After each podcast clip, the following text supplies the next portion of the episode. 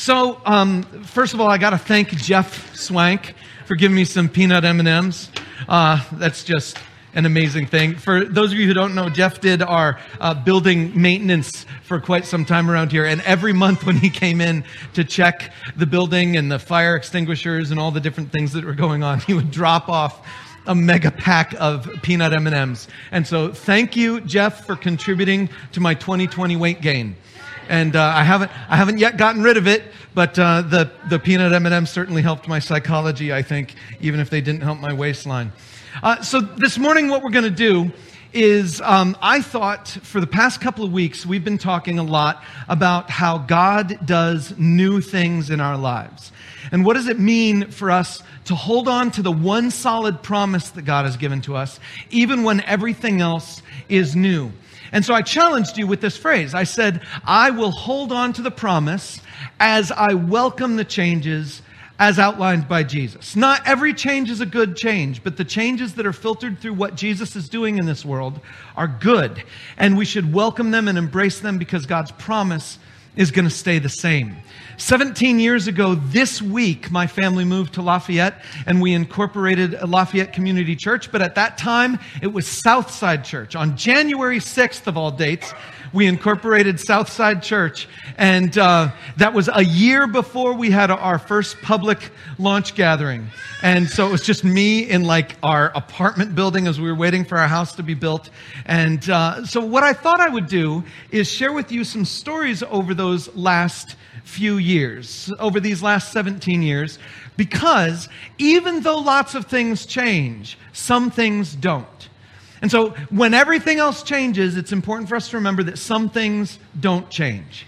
So today I'm going to share with you some old things, some things old. Okay, so what I've got is I'm going to tell you some stories to try to illustrate who we have been being so far as a church and who we should continue to be moving forward. Um, and to get started, Charlie, you can just flip through. I don't have any notes up here, so you can just keep the next one up there ready to remind me because I, I have no idea how well this is going to go. But I want to start with this idea. When we first got the dream of starting a church here in Lafayette, one of the key things we wanted to accomplish One of the key things we wanted to accomplish is to communicate to people in Lafayette how much they were loved. And so we always wanted to be a church that would inspire people to know how much they are loved. That was a major goal of ours. Before we moved here, Jen and I were in an assessment center, which was evaluating us to see whether or not we were the kind of people who could get a new church started.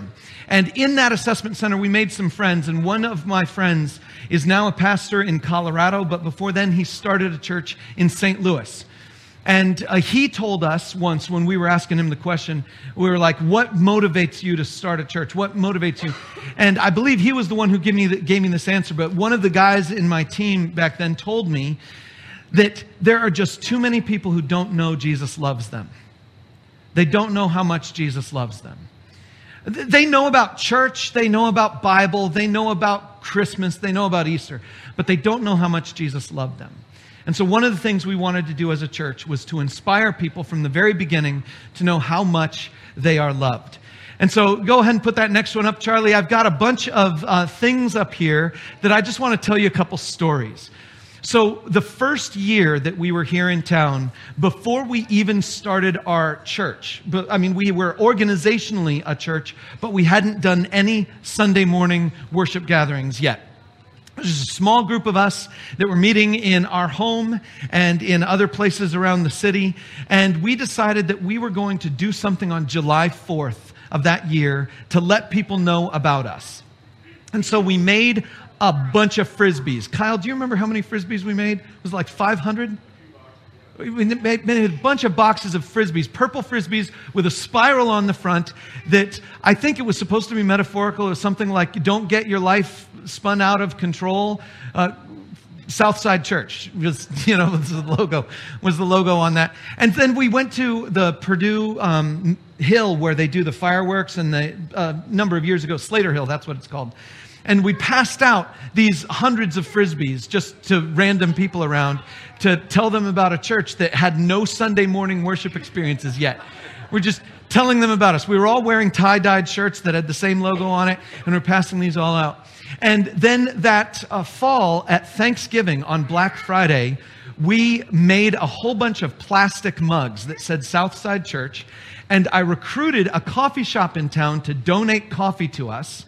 But no one um, would make that much hot chocolate for us. And so we bought coolers and stuff. And Jen spent basically all day on Black Friday at our house boiling water and then driving it over to the Southside Walmart so that then we could make hot chocolate there. And I, I have photos of these things, but I didn't want to show you the photos because if I saw the photos, I might not make it through the story.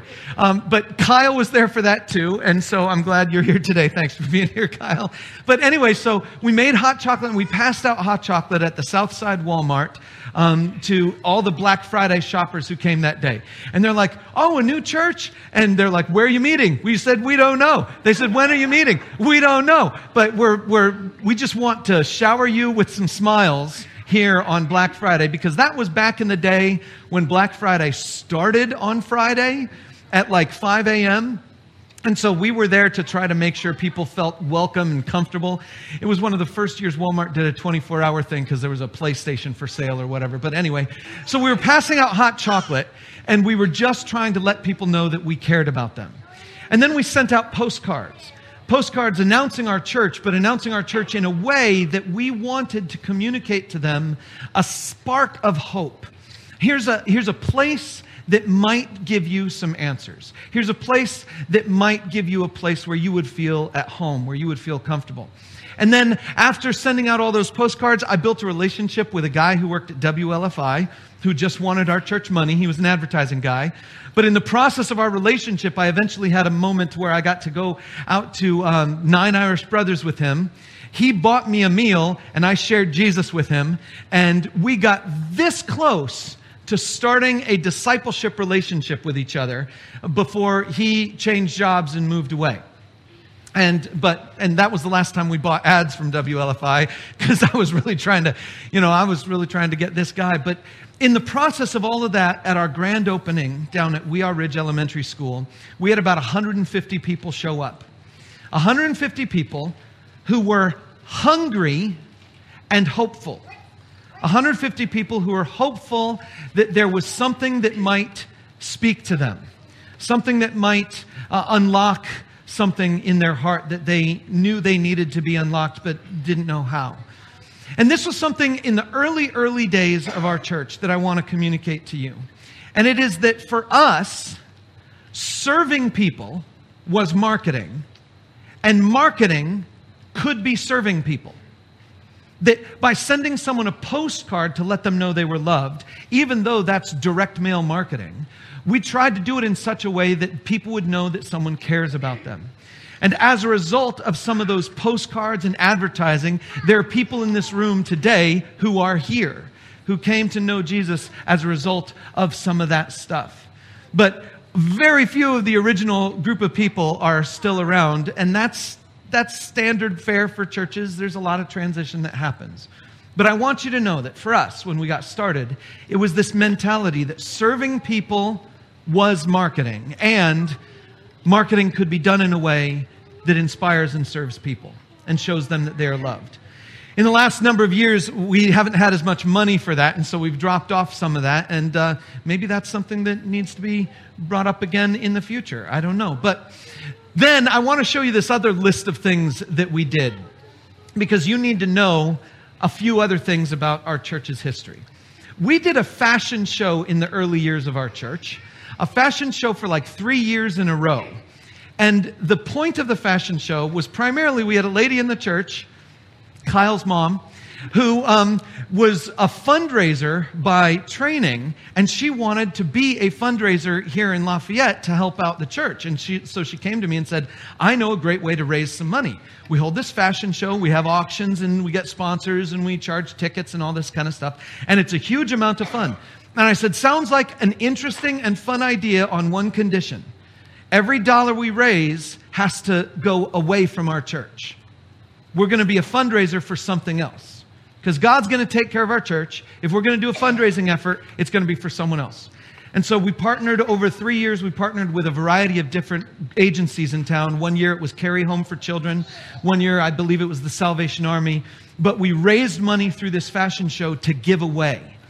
And then we did a Christmas generosity project. We launched that and did it for multiple years. We gave one Christmas season, we gave ten thousand dollars to the Salvation Army. One Christmas season, we gave ten thousand dollars, just shy of that. It was like nine thousand eight hundred dollars or something to what was then called Matrix Life Care Center. And uh, then we raised this money over these few years and we gave it away. And then we did what we called a season of giving, where we spent, I believe it was one thousand dollars to buy gift cards to Walmart that we gave to the people of the church to go and randomly give to people in the community. And we had all these cards uh, on the wall. They were clipped on the wall. And we said to people every Sunday for four weeks, we said, if you know someone who could use this card, or if you just want to give a card to a random stranger, grab one off the wall and go give them, give them away. And over that Christmas season, we gave away one thousand dollars worth of gift cards to people just to show them we loved them. Then we bought this building right next door to a strip club. And then we bought the strip club building. But in the meantime, we sent people over to the strip club to meet and show love and care to the women who worked over there. Built relationships with them and spared them a huge amount of pain in the process. And as a result, even the purchase of these buildings was something that we were trying to serve people. And then the last one, service Sundays. I've had people in this church complain about the fact that every now and then we don't meet on Sunday, and instead we send people out into the neighborhood to serve people and pick up trash and and knock on doors and pray for people if that's necessary, or sometimes do some remodeling. And that's part of the D N A of this church, to serve other people. It has always been part of our fundamental principles to say we want to be a group of people who show people how much they're loved. And sometimes that means not doing something for ourselves so that we can do something for someone else. And so service Sundays, I know Matt Bastian is eager to get them going again. And so as soon as the weather warms up in the springtime, I'm pretty sure there's going to be a couple on the schedule. And I highly encourage you to not consider that a Sunday off. That, more than any other Sunday, is a Sunday on. And the Sunday that we invest in doing what God has put us here on this earth to do. So that was the first thing. We want to be a church that loves people and lets people know how much they're loved. The second thing is that we are a church that makes decisions by considering outsiders. We don't make decisions by just involving the people who are already part of the church and saying, what do you want? And what are you interested in? And what's so interesting to you that you know you want it to be part of the church? Although we care for you and love you, we make our decisions by considering the needs of the outsiders. And I'll tell you a little story about that. When we first moved to town, I told you we incorporated as Southside Church, because it was on the south side of Lafayette that all of the growth was happening. All the people were moving in. Benjamin Crossing was a neighborhood that was just getting built. Jen and I moved into a neighborhood that was only in phase two out of four phases. And we moved to the south side, but we started at Wea Ridge Elementary School. And within two months, we then were at Tecumseh Junior High School. And then within a couple months, three months after that, we were in the Holiday Inn downtown. And then at Easter of that first year, so it was like our first anniversary as a church, they told us we couldn't be in the Holiday Inn because the N C double A basketball tournament was happening and the women were staying there, so we had to go somewhere else. So we rented the gigantic Long Center and just struggled to get eighty people there that Sunday for that Easter Sunday. But by that summer, we were then in the Long Center. And we had progressively moved from the south side to the north side, because the Long Center is in the northern side of the numbers of the city. You know, if you're at the Holiday Inn, you're on the south side of South Street. But if you're at the Long Center, you're on the north side of South Street, and it no longer works. And so we decided we needed to change the name. We couldn't be Southside Church anymore. So this is how we did it. We did a survey. We gave people pieces of paper with questions on them, and we sent them throughout the community knocking on doors. And the questions we asked were, do you go to a church? If you don't go to a church, which of these churches would you go to? And then we had a list of names on the paper. And the names were names of three categories. Names of churches that existed in this area. So there was Covenant, there was Faith, names of churches that existed. We also had names of churches that Christians think are cool. Church names like Journey Church, or The Rock of Lafayette, or Rock Church. You know, names that Christians think are cool. We had them on there.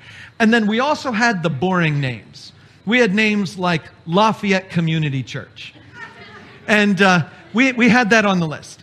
And so we, we sent out all these people. We did the survey. They came back to us. And it was remarkable what we found. When we asked people the question of if they go to church, that changed what their answer was on the other question. Which church would you go to? Of all the people who said they already go to church, they picked one of the cool church names. They picked Journey, Discovery, Rock, something metaphorical. But of all the people who said they don't go to church, they gave us two categories of answers. They gave us one category was, I'll go to Faith because my coworker invited me. Oh, I'll go to, I don't go to church, but if I went to a church, I'd go to Covenant because my coworker invited me, or I have a friend who goes there.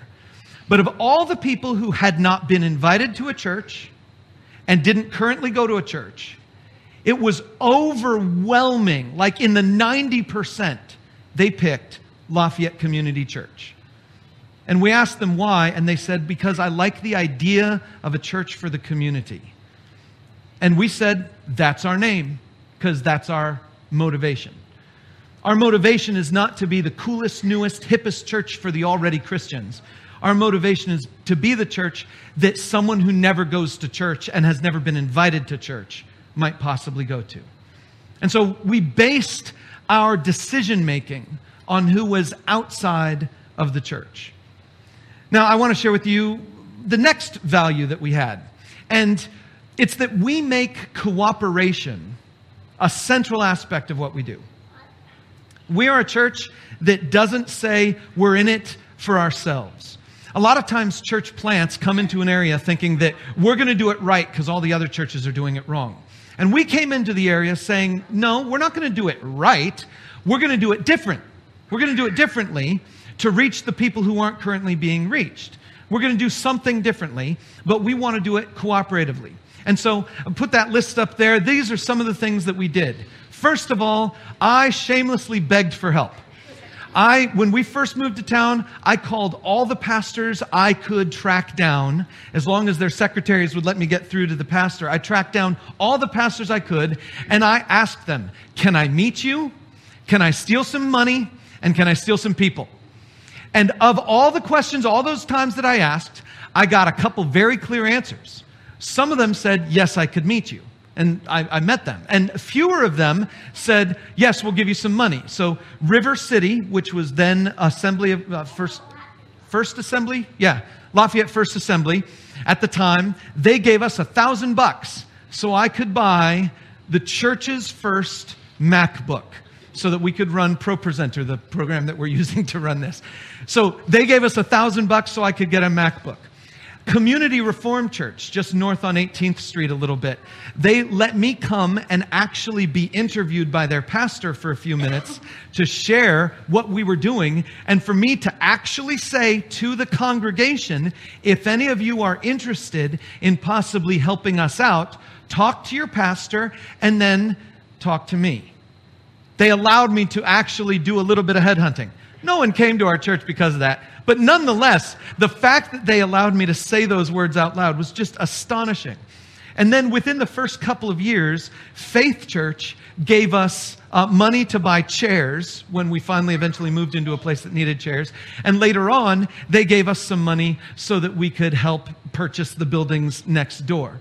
they helped us do some of that. And so even though the pastor over at Faith Church, even though Steve Byers and I disagree on a ton of things, the fact that they are willing to cooperate with us on for the sake of the gospel has always just been really, really impressive to me. And that those aren't the only churches that have sent money our way and helped us out, because I'm shamelessly willing to beg. Because if they help us, then that's a whole lot better than me offering to help them, because that's threatening for a pastor. For another pastor of another church to offer to help them, they're like, what's your angle? What's your deal? But their helping us allows us to begin to build a connection. And so I just went for it. And then in the process, we built up uh, Innovation Church. How many of you know that Innovation Church started with us? We didn't plant the church. Billy Holden and his family moved to town here because they were planning to plant Innovation Church. They moved to West Lafayette originally, and they were just looking for churches that uh, they could maybe fellowship with or something. And I found out about him, and I was like, Billy, you and your family have to join us. You have to be part of us. And from the earliest days of Innovation Church, when they were still in West Lafayette, we sent, we had Billy and his family as part of our church, and they did ministry with us. Billy was one of our worship leaders, and we sent some of our people with them when they eventually left our church to fully start their thing on Sunday morning. And so we cooperated incubating innovation. I don't say we planted them, but we helped to incubate them. Then I was part of TEAM, the Tippecanoe Evangelical Association of Ministers and Ministries, later changing its name to the Greater Lafayette Gospel Association, and got involved with Fusion, this multi-church youth group that we do. And then finally, I've been part of the Pastors Alliance over the last couple of years. The only downside of any of these efforts is that they have hinged on me. And so that's something that you guys are going to need to carry on. That's something you guys are going to need to figure out how to step forward and do some of that cooperation stuff. Because so far, we have demonstrated as a church that we're the church that cooperates with other churches. But that's something we need to continue. It's been part of our D N A from the beginning, because we don't want to just be the thing on our own, doing our own thing. But let's move on. I also wanted to let you know that we are a church that does ministry by community. So from the earliest days of our church, we had small groups meeting in our church. But it wasn't just that these were little groups of people that got together to to meet and, and have cake and, you know, talk about the Bible or their, their children or whatever. This was a group of people that we always wanted to be a group that did ministry together. And there's this one group that got started like in the second year of our church. There was a couple that came to church named Chris and Carrie Barnes. They've recently moved back into town, and, and I, I want to recruit them back here, but they've got kids, and so they've got other family needs, and they live in far West Lafayette, and so it's probably not going to happen. But uh, Chris and Carrie Barnes, at the time, had no kids, recently gotten married. They were in West Lafayette. They found us as a church when we were still meeting downtown, and for whatever reason, I don't know how it happened, but I was like, Chris, Carrie, you guys have a house, right? And they're like, yeah. And I said, we're going to start a small group there. So we have one in West Lafayette, because I wanted one in West Lafayette. So I drove all the way out there every Wednesday night for four weeks to lead a small group with them out there. And then at the end of four weeks, Chris led it for a couple weeks while I still went. And then at the end of those six weeks, I stopped going. And Chris and Carrie led a small group on their own for a number of months until they left. During the time that they were leading that group, though, Carrie's from Joplin, Missouri, and the tornado hit Joplin, and we were able to send like a semi-truck full of stuff out to Joplin, Missouri to help them, because she knew some people and helped us coordinate some of those things. But Chris and Carrie eventually left, and they left that group to a, a couple named John and Stacy Poston, who led that group for a, a number of months, a couple years maybe. And then when they left to go out to California for him to become a professor at Biola University, then uh, Brian and Amanda Schoolcraft led that group. And they started that group to be a service organization. And they started doing uh, meals for the homeless every single Sunday afternoon and built up the group there. In the process, did a whole lot of really amazing discipleship work with the people who were part of that group. But then when they moved away, then it was Joe and Megan Hill who led that same group. And then out of that group, Matt and Danny Bastian, who were part of Joe and Megan's group for a while, they are now leading a group here. And so there's this thread of people, faithful people, who have decided to serve God by serving others. But what you need to know, and this is key, is that that's not just a group that lasted a long time. That's a group that did miracles. I watched these people grow into maturity in ways that I never thought they would. Not one of those leaders, before they became a leader, was a leader that I thought should be the leader. Every one of those leaders, when I first met them, I thought to myself, oh, they got a long way to go. But every one of those leaders of that group has developed into people who I would call miracles of maturity. People who have grown in ways I couldn't even imagine. Out of that group came a miracle of a kidney transplant. One of these days you might hear all the details of the story that I know, but it's just phenomenally miraculous how that worked. And then out of that group grew a great deal of social good. For a number of years, our church was deeply involved in helping uh, feed the homeless people down downtown through Lafayette Transitional Housing until a lot of other things changed downtown, and that's kind of fallen off. But that's something that we did for a good long time. It's part of our D N A to do ministry in community. But that's not all. There's one more. We keep around here, it's our goal to keep Sundays real. And what I mean by that is a couple specific things. Um, there are questions. What questions and one how question. First, we ask the question, what does the Bible really say? It's not a question about, you know, just, hey, this is the thing that I've heard, this is the tradition, this is how it, how I'm going to explain it to you. What does the Bible actually say for itself? That's been a high focus for us. Second, what does it really mean? Once you truly accurately understand what this is saying, what is it really saying? We focus on the context a lot. We make sure, let the Bible speak for itself in the context of the Bible itself. The third question is, how should we feel about it for real? Every Sunday when we do the music around here, it's designed, the music is designed to help us feel something about the truth that we are singing or learning about. Music is that way of connecting truth to emotions, and emotions are biblical, and so we've wanted to help people feel real emotions. And then the question is, well, what should we do about it? For real, not just theoretically, but what should we really do about it? Where should our real loyalties lie in this world around us?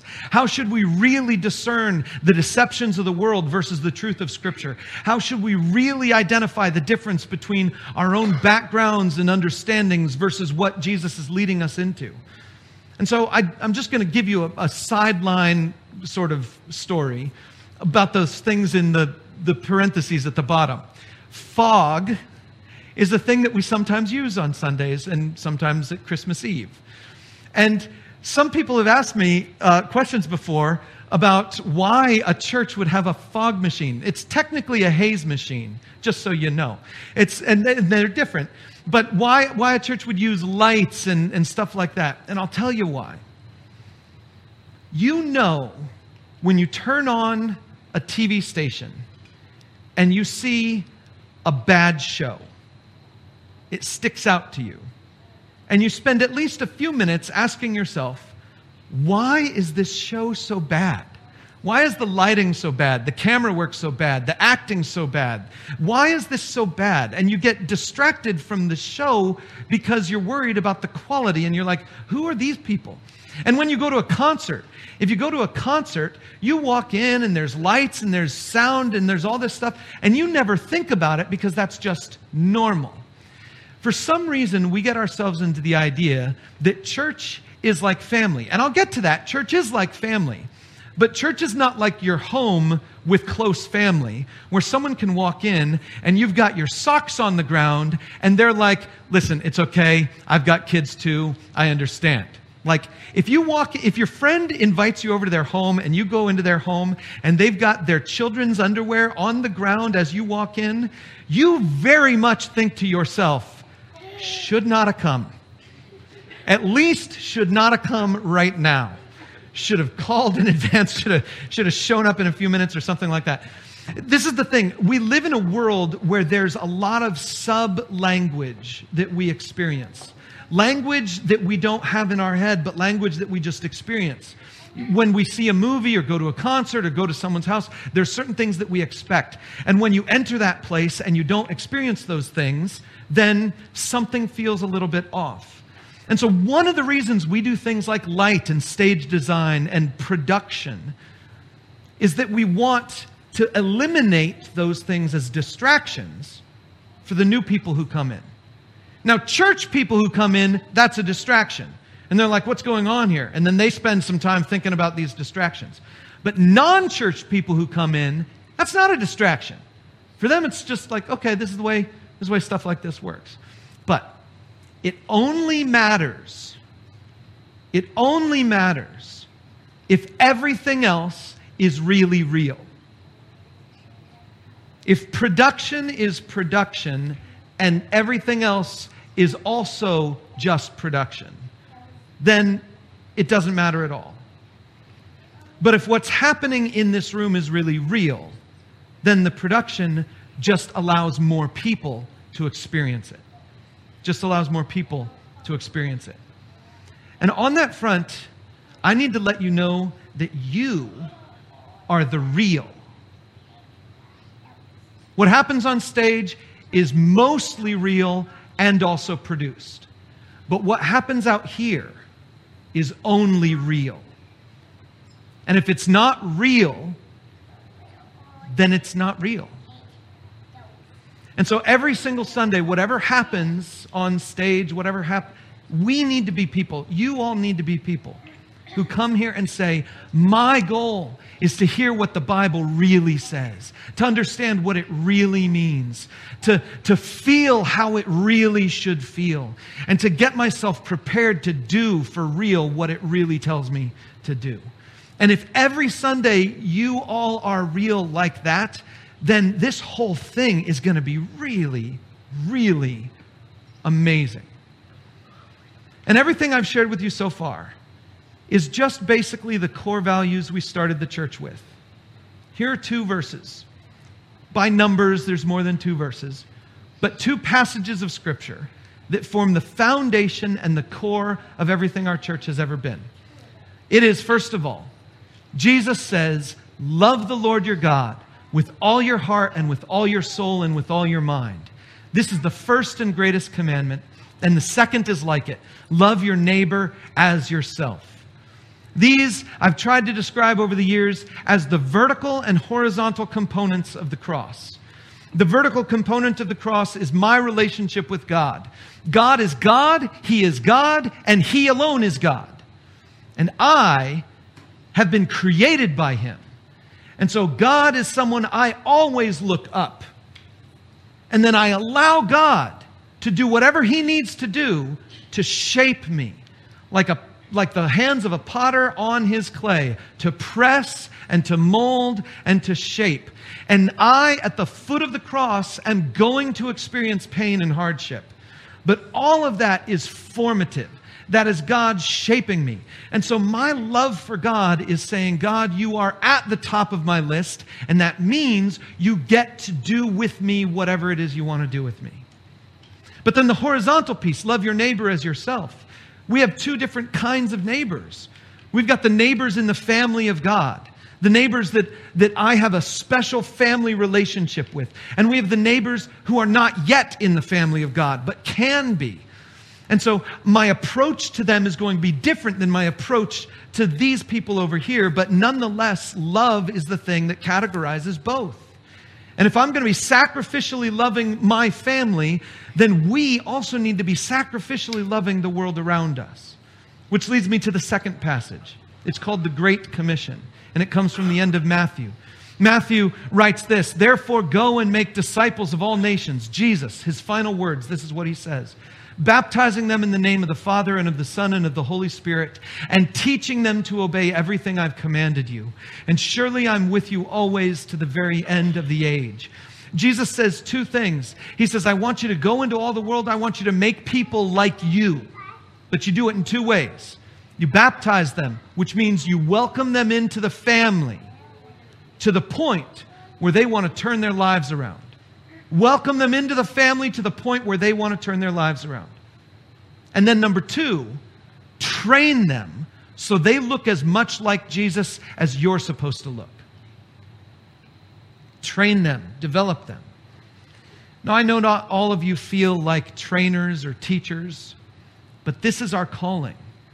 It's our calling to be in a love relationship with God and the world around us, and to do in the process the work of being like Jesus, training others to be like Jesus, and welcoming people in. These are the core values of our church. Simply, God comes first, and then we want to focus on the community relationship that we have together as a family. Then we focus on growing spiritually, no matter how much pain that brings into our lives. And then we focus on doing works of ministry and service. And so I've got four things I want to share with you. Four final phrases that I want to encourage you. They're explanations of our core values. Every January, I would expand on these things, especially at the end when it's time for our Commitment Sunday. But I just rephrased them all last night. These are my own paraphrase of the ideas all over again. And these are the four basic core principles that I think all of us need to be doing, all of us need to be living.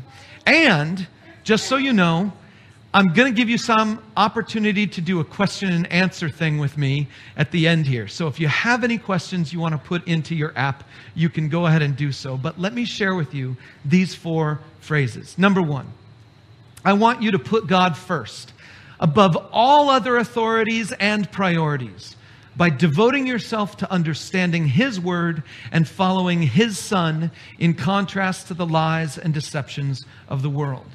No authority.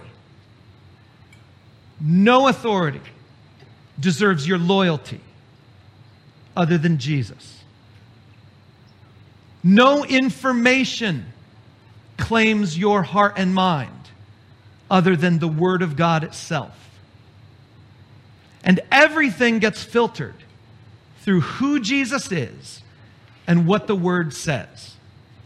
No matter what it is, we put God first. Number two, I want to ask you to treat the church as your family, giving of yourself to the church and opening yourself to receive from the church by embracing love, patience, understanding, and forgiveness.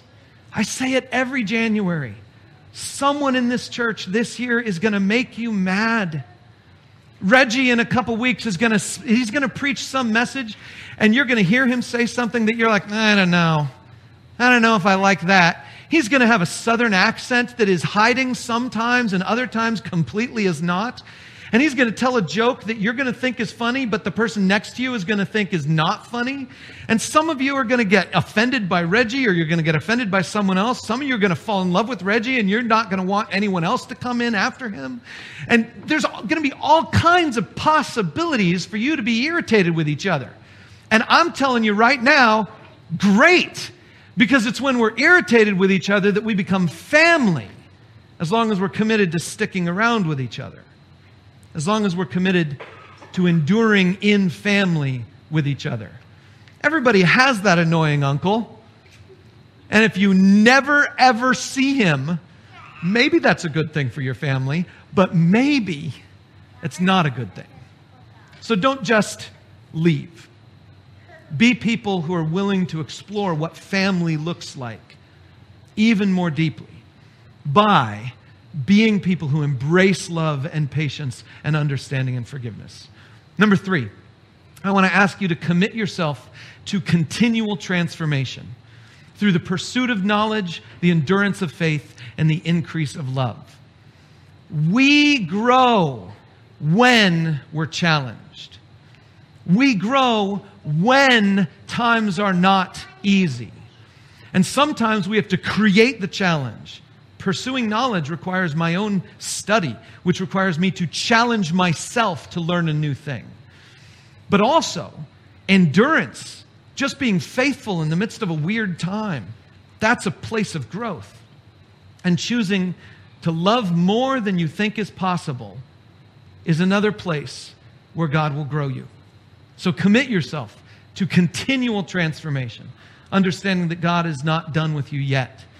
And then fourthly, spend yourself to bless others by serving them, modeling Christ to them, proclaiming the good news to them, and walking with them in their journey of growth.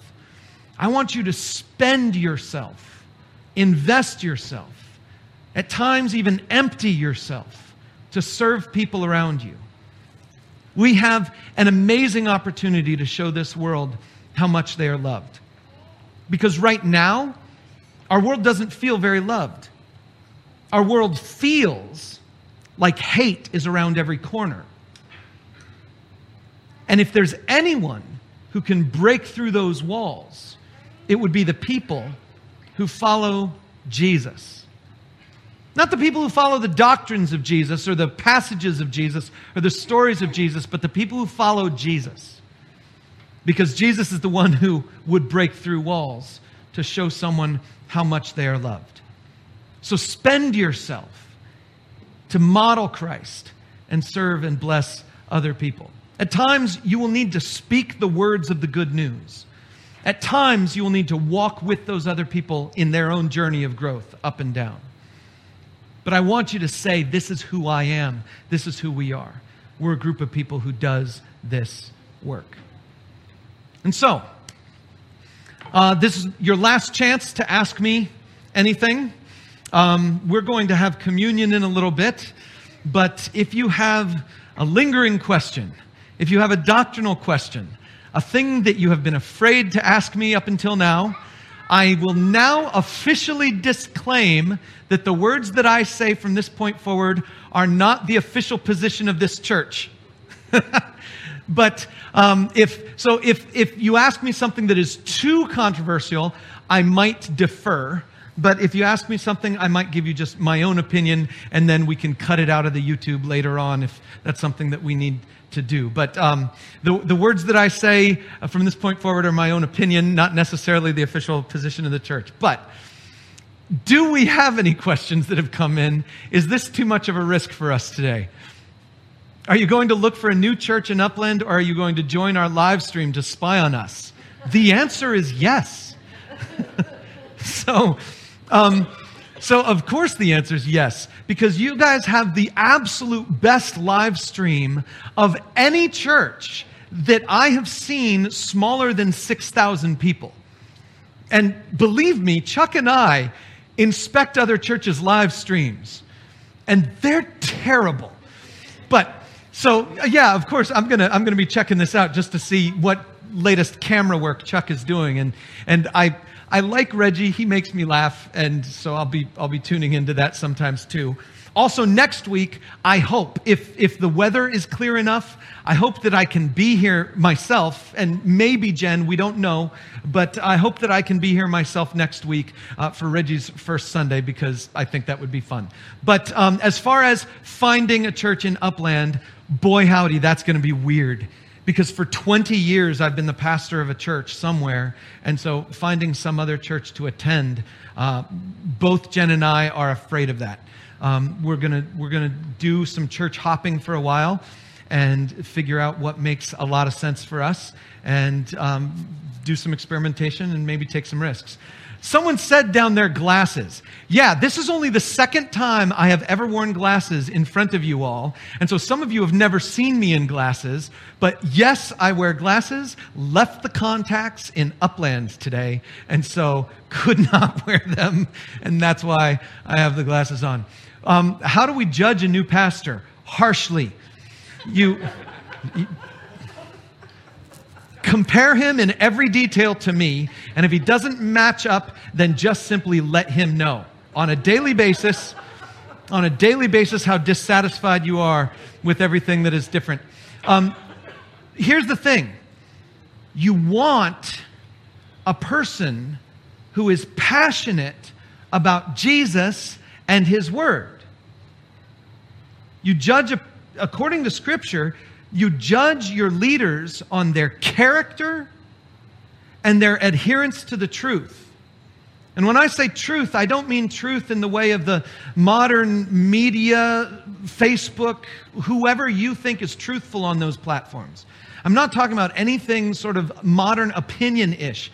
I'm saying you evaluate them on how well they know their Bible, what it really says and what it doesn't say, and how well they live their Bible through the lens of who Jesus is. Every one of you could be a pastor, because the qualifications are knowing the Bible, living the Bible, and then telling people. How do you judge a pastor? Well, hopefully you evaluate them against Jesus, and then you give them all the grace that you want Jesus to give you.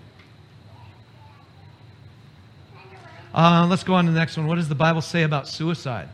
Sadly, nothing about what happens after suicide. There are suicides in the Bible, and um, they are always in the context of a person who has previously been evaluated to not be a good person. Uh, Jonah, when he gets thrown off of the ship, everybody thinks that he is asking, he is actually committing suicide. That he says, throw me off the ship. He didn't expect a, a big fish to swallow him up and then carry him off to Nineveh. He didn't think that was going to happen. Uh, he, he thought he was dying, but God said, nope, I told you I had a job for you. I'm going to have the job for you. And so he stopped that one. Saul commits suicide. We saw just a couple months ago when we were looking at the book of, of Second Sam, First Samuel. Saul commits suicide, and it's widely understood that that was a mistake. That was an act of cowardice on his part. Judas commits suicide after he betrays Jesus, and there it seems like that's an act of remorse, where he is so remorseful over his actions and so sorry for what he did that he can't live with himself, and so he commits suicide. But the Bible doesn't evaluate, it doesn't give us any instructions, nor does it evaluate anything about that. The closest we get is the command to not murder. And so the command to not murder would ostensibly include yourself. And so I think the Bible indicates that suicide is a thing that you should not do. And God definitely has a plan for your life, and definitely has a goal for you that he wants you to move towards. But if some of you know someone who has committed suicide, that's not one of these places where now you say they're beyond the hope and grace of God. We don't know what God was doing in that person's heart and in that person's life and in that person's soul. No one can and no one does. And so that's one of those moments where you say, God, show mercy. And in the day when I finally meet you face to face, help me to understand. And that's about all that we can say about it. How many calories in that bag of M and M's? Well, let's see. There are there are eleven servings, and each serving has one hundred forty calories. So that is one thousand five hundred forty, one thousand five hundred forty calories. So it's only about, I mean, it's a low day of calories, right? I get two thousand a day, don't I? Lots of protein. I think lots of protein. Yeah, we got all those peanuts. I think that's good. Um, what's my favorite donut? Did someone ask me that last time? For some reason. But I, I'm thinking about it. Actually, I like a good French cruller. You know, with all that airy spaces on the inside, and it's all kind of twisty. But but let's just be honest. I have never had a donut I didn't like. I'm I'm okay with pretty much all of them. Are you going to remember the letter E? Thank you, Jessica. Uh, this last week, I was at a store that had Christmas mugs, and they had one mug that had a giant E on it. And I came this close to buying it for you, but then everybody else would have been jealous. I already have one. So, okay, there you go. If the L C C app breaks, who will fix it? I will for a fee.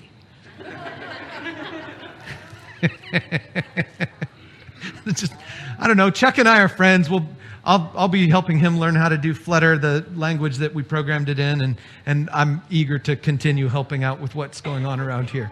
Not to mention, I, I like working on the app. So, is there a podcast you would recommend to help with personal Bible study?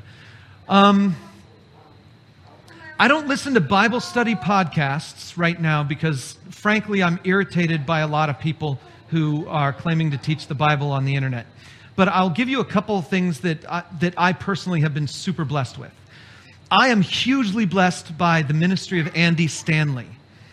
And so if you're unfamiliar with that name, Andy Stanley is the son of Pastor Charles Stanley in, in Atlanta. But Andy Stanley's church is North Point Community Church. And he is the only pastor I know who is as honest about Scripture as I think we should be. Um, and he is exceptionally good at helping unchristian, non-Christian people get a good idea of what Christianity should be. So I highly recommend him. He's got a couple podcasts. His sermon podcast is what I listen to. Jen listens to his leadership podcast. I like that a lot. Uh, but as far as Bible study goes, I can't emphasize this enough. I want you to read it. I want you to read it. And you're not going to understand it all the time. So what I want you to do is write down everything you don't understand. And then find someone and ask them what that is. Find someone and ask them what your question is. Um, there were a few others up there. Did we lose them? Oh, there we go. Uh, what's going on in Matthew twenty-seven, fifty-one through fifty-three? I don't have that memorized. Matthew twenty-seven. Um, is that where Jesus says to Mary, "Don't hug me because I haven't gone back to the Father yet"? Look it up. Matthew twenty-seven, fifty-one. At that moment, the curtain of the temple was torn in two from top to bottom. The earth shook, the rocks split, and the tombs broke open. The bodies of many holy people who had died were raised to life. They came out of the tombs after Jesus' resurrection and went into the holy city and appeared to many people. The best I can tell you of what's going on in this passage is that the curtain in the temple was torn in two. And then um, when Jesus rose from the grave, other people rose too and went into the city and told them that they were alive again. That's the explanation of the passage. There are going to be a lot of people who jump off of that and give you all kinds of additional things. For example, they might say, this is an illustration of the fact that Jesus, when he died and rose again, the wall between God and man was now open. Well, it is true, but that's not what the passage teaches. Later in the book of Hebrews, there is a mention of the curtain, and the curtain now being available for us to pass through. But Matthew doesn't give us an explanation for why the curtain was torn in two. And so for us to think we know is going beyond what Matthew actually said. Now, I think it's true that that curtain might be a symbol of this, and I might even use that myself, metaphorically in some way. But it's different from us saying Matthew is trying to tell us that the way for us to enter the Holy of Holies is now open. Um, it most likely is that, but we can't say it for certain because what Matthew just tells us is that the curtain was torn. How would anyone know that? Only the priests could go into the outer area to see the curtain being torn. So no normal person could get into the temple area to see that the curtain was torn. So it's a it's a weird thing, it's a cool thing, but it's something that we can't draw a lot of conclusions from. And uh, it doesn't show up in a lot of other places with explanation. The people who rose from the dead, for crying out loud, that's awesome. The other people rose from the dead when Jesus rose from the dead. And for whatever reason, that story doesn't circulate more widely. I'm fascinated by that lack of greater circulation, but it just hasn't. And I think it's a, it's an example of how Jesus' resurrection power was so great that it spilled over into the people around him too. But again, Matthew doesn't give us any explanation. He's just simply trying to say, this was awesome. Awesome things happened in this moment. And we don't know too much more than that. Um, Service Sunday speaks of challenging Christians into serving others. A challenging move to have members of the church serve others would be to challenging their own time at night or afternoon. A challenge to Christians would be to sacrifice more time, not that time that is already given. Yeah, uh, there are two things going on here. One is what I would say the guilt motivation that Christians are addicted to. And the other one is the lazy motivation that Christians are addicted to. And they, they go like this. There are some people who are all about service because God has wired them up that way, who find it easy to judge the other people who are wired differently and do service in a different way. And so it's easy for some people to say, we need to do a better job of challenging those people. Back when I was in Chicago, I was in a meeting, and it was the meeting of the leaders of the church, the, the twenty percent of the people who did eighty percent of the work, because that's the way it always works in churches. And as we were sitting in that meeting, one leader after the other was complaining about all the people in the church who weren't doing anything to help them. And I asked every one of them, well, who have you asked to help you? And none of them had an answer. Because, see, the thing about leadership is that leadership says, come and join me. Come and join me in this thing. And so challenge is a way of pointing your finger at someone else to say, you should do this thing. And I believe what God is calling us to do is to be people who say, come and join me in this thing. I'm going to do this thing. Come along with me. I'm going to go serve the poor. Come along with me, that kind of stuff. So I like to think of it more as invitation than challenge. Nevertheless, we are very much tempted as Christians to either feel guilty or be lazy or both. And we use the feelings of guilt to excuse our laziness. And so sometimes Christians get into this place where they want the guy on stage to challenge them, so that they feel guilty that they aren't living the Christian life well enough. Because guilt is very close to remorse, and remorse feels like repentance, and repentance is spiritual. And so, as a result, if the person challenges them and they feel guilty about it, then they go home feeling like they've had this sort of mental, social, emotional, spiritual awareness, but then they don't do anything about it. And that's one of the reasons why, as a church, we need to operate in the, in the realm of community and having people doing things together. We invite each other to do service with each other. So I don't know if that directly answers that question, but it is a couple of my own personal pet peeves um, when it comes to how Christians view other Christians and whether we invite or accuse or whatever that might be. Please talk about Mary not hugging Jesus. Oh, for crying out loud. Okay, as I think about it, I now think it was probably in the Gospel of John. So Mary...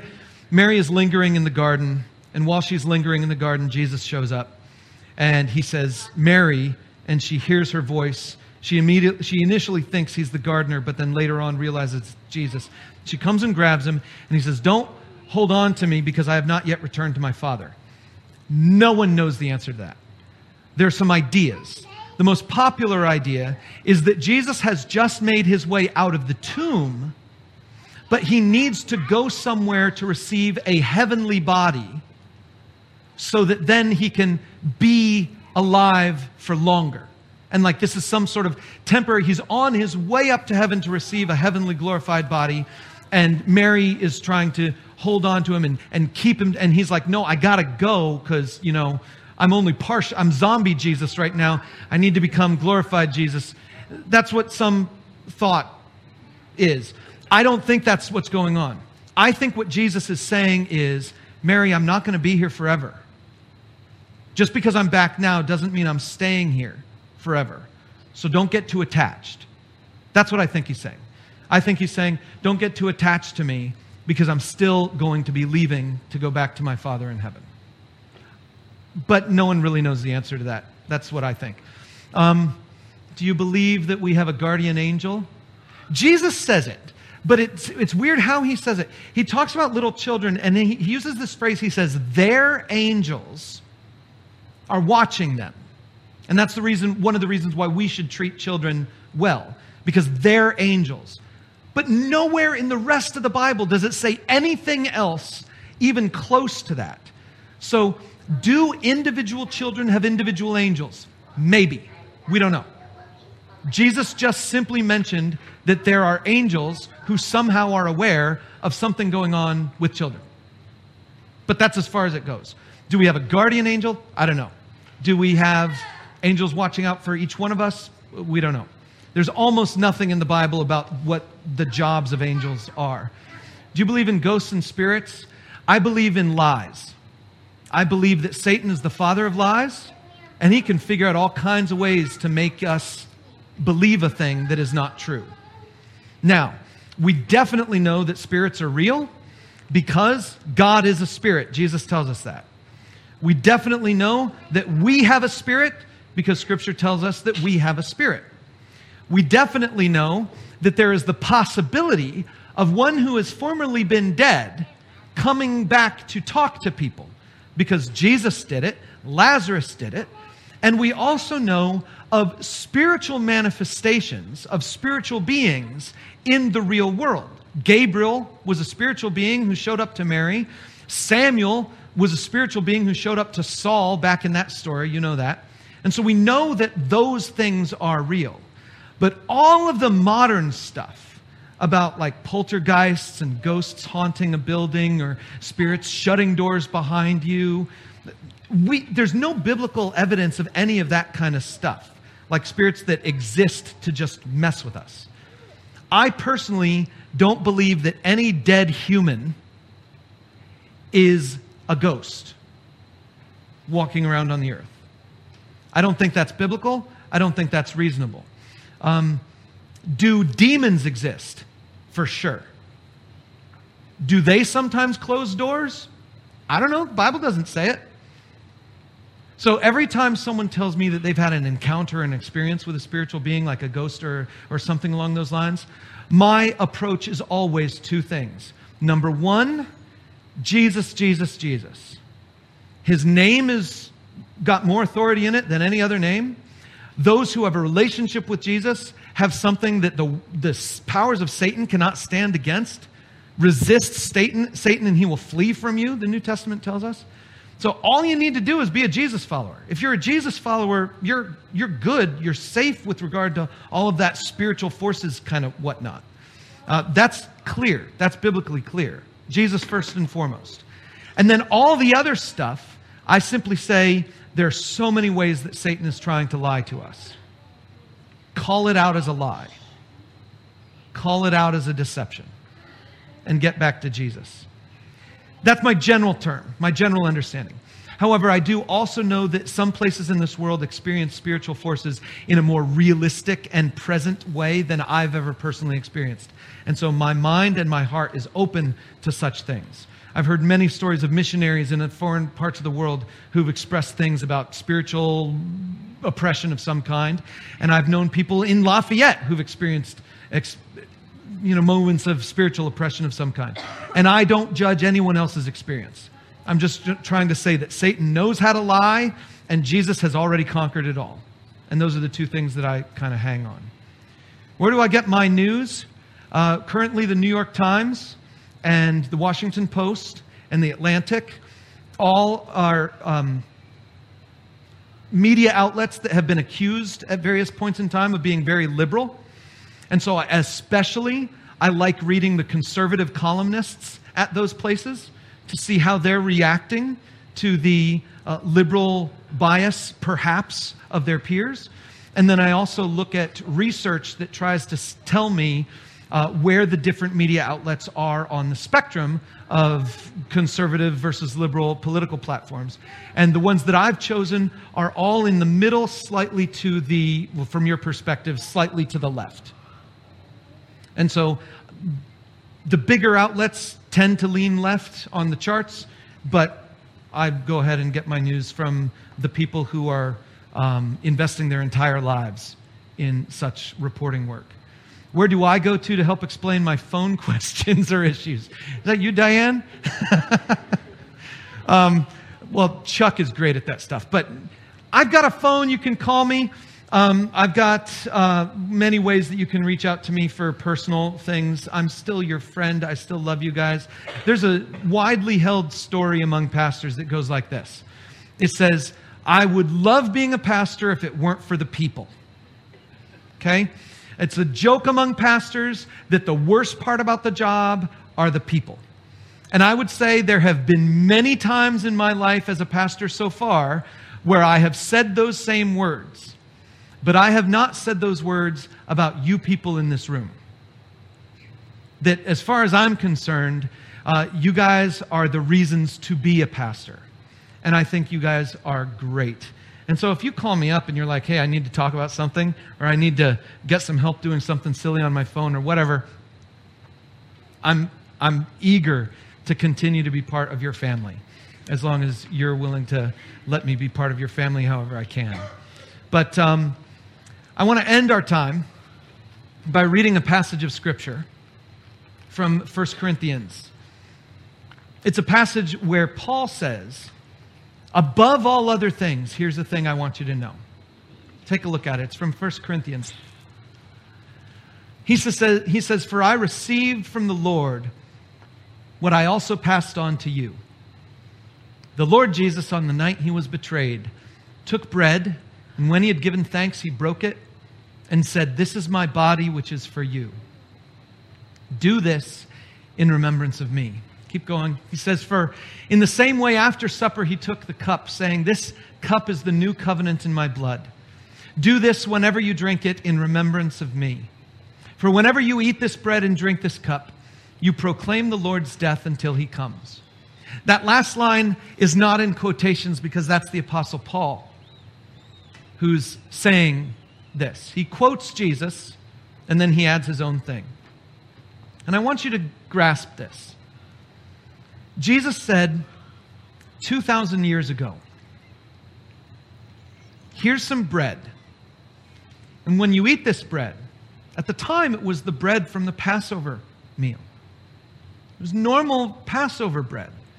But he said, here's this bread.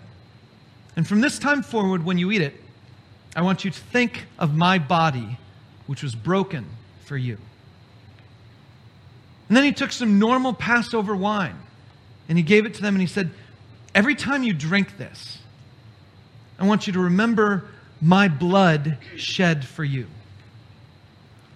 And then the Apostle Paul says that we today, and for him it was only just a couple decades after that, but the Apostle Paul says, we today, every time we do this, every time we eat this bread, every time we drink from this cup, every time we proclaim the Lord's death. And if you put the period there, it would have all been accurate. Every time we eat this bread and drink this cup, it proclaims the Lord's death. Because Jesus himself said, my body which is broken, my blood which is spilled. But Paul adds one tiny little phrase that Jesus couldn't have said on that night. Because on that original night, he was about to go to the cross but hadn't been yet. The next day he would be crucified. That evening he would be in a tomb. He would be dead. And so for everybody, Jesus, death, body broken, blood poured out, makes perfect sense. But something happened after he died. Something happened after he died that let Paul know Jesus was not a dead person.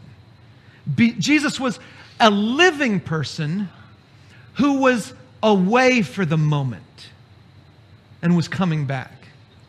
You see, that Sunday, Jesus rose from the dead. And the broken body and the spilled blood took on brand new meaning. These were not the normal things of death. These were now markers of a miraculous life. These were markers of something that had never happened before, a resurrection. And so then Paul says, we proclaim his death, but not just his death. We proclaim his death in the past until he comes again in the future. Paul had a forward-looking view at what Jesus' death and resurrection really meant. And so today, as we share communion with each other, just like normal, we've got some gluten-free on either side. We're going to have a final song. I want to invite you to come forward and spend a moment in prayer. Take one of the little cups. We've got bread on the bottom. We've got juice you can peel off the top and, and drink the juice. But I want you to do that today with a recognition that what Jesus did in the past made everything new. And that allows us to live towards the future. And so we as people live declaring who Jesus was, who he is, and who he will be again, as he comes back one of these days. Let me pray for you. Thanks for listening to this message from Lafayette Community Church. We are all about helping you live the life you were made to live. God made you. God loves you. And his plans for you are perfect. So if you are anywhere near Lafayette, Indiana, join us this weekend at one of our worship gatherings. And wherever you are, check us out online at Lafayette Community Church dot com.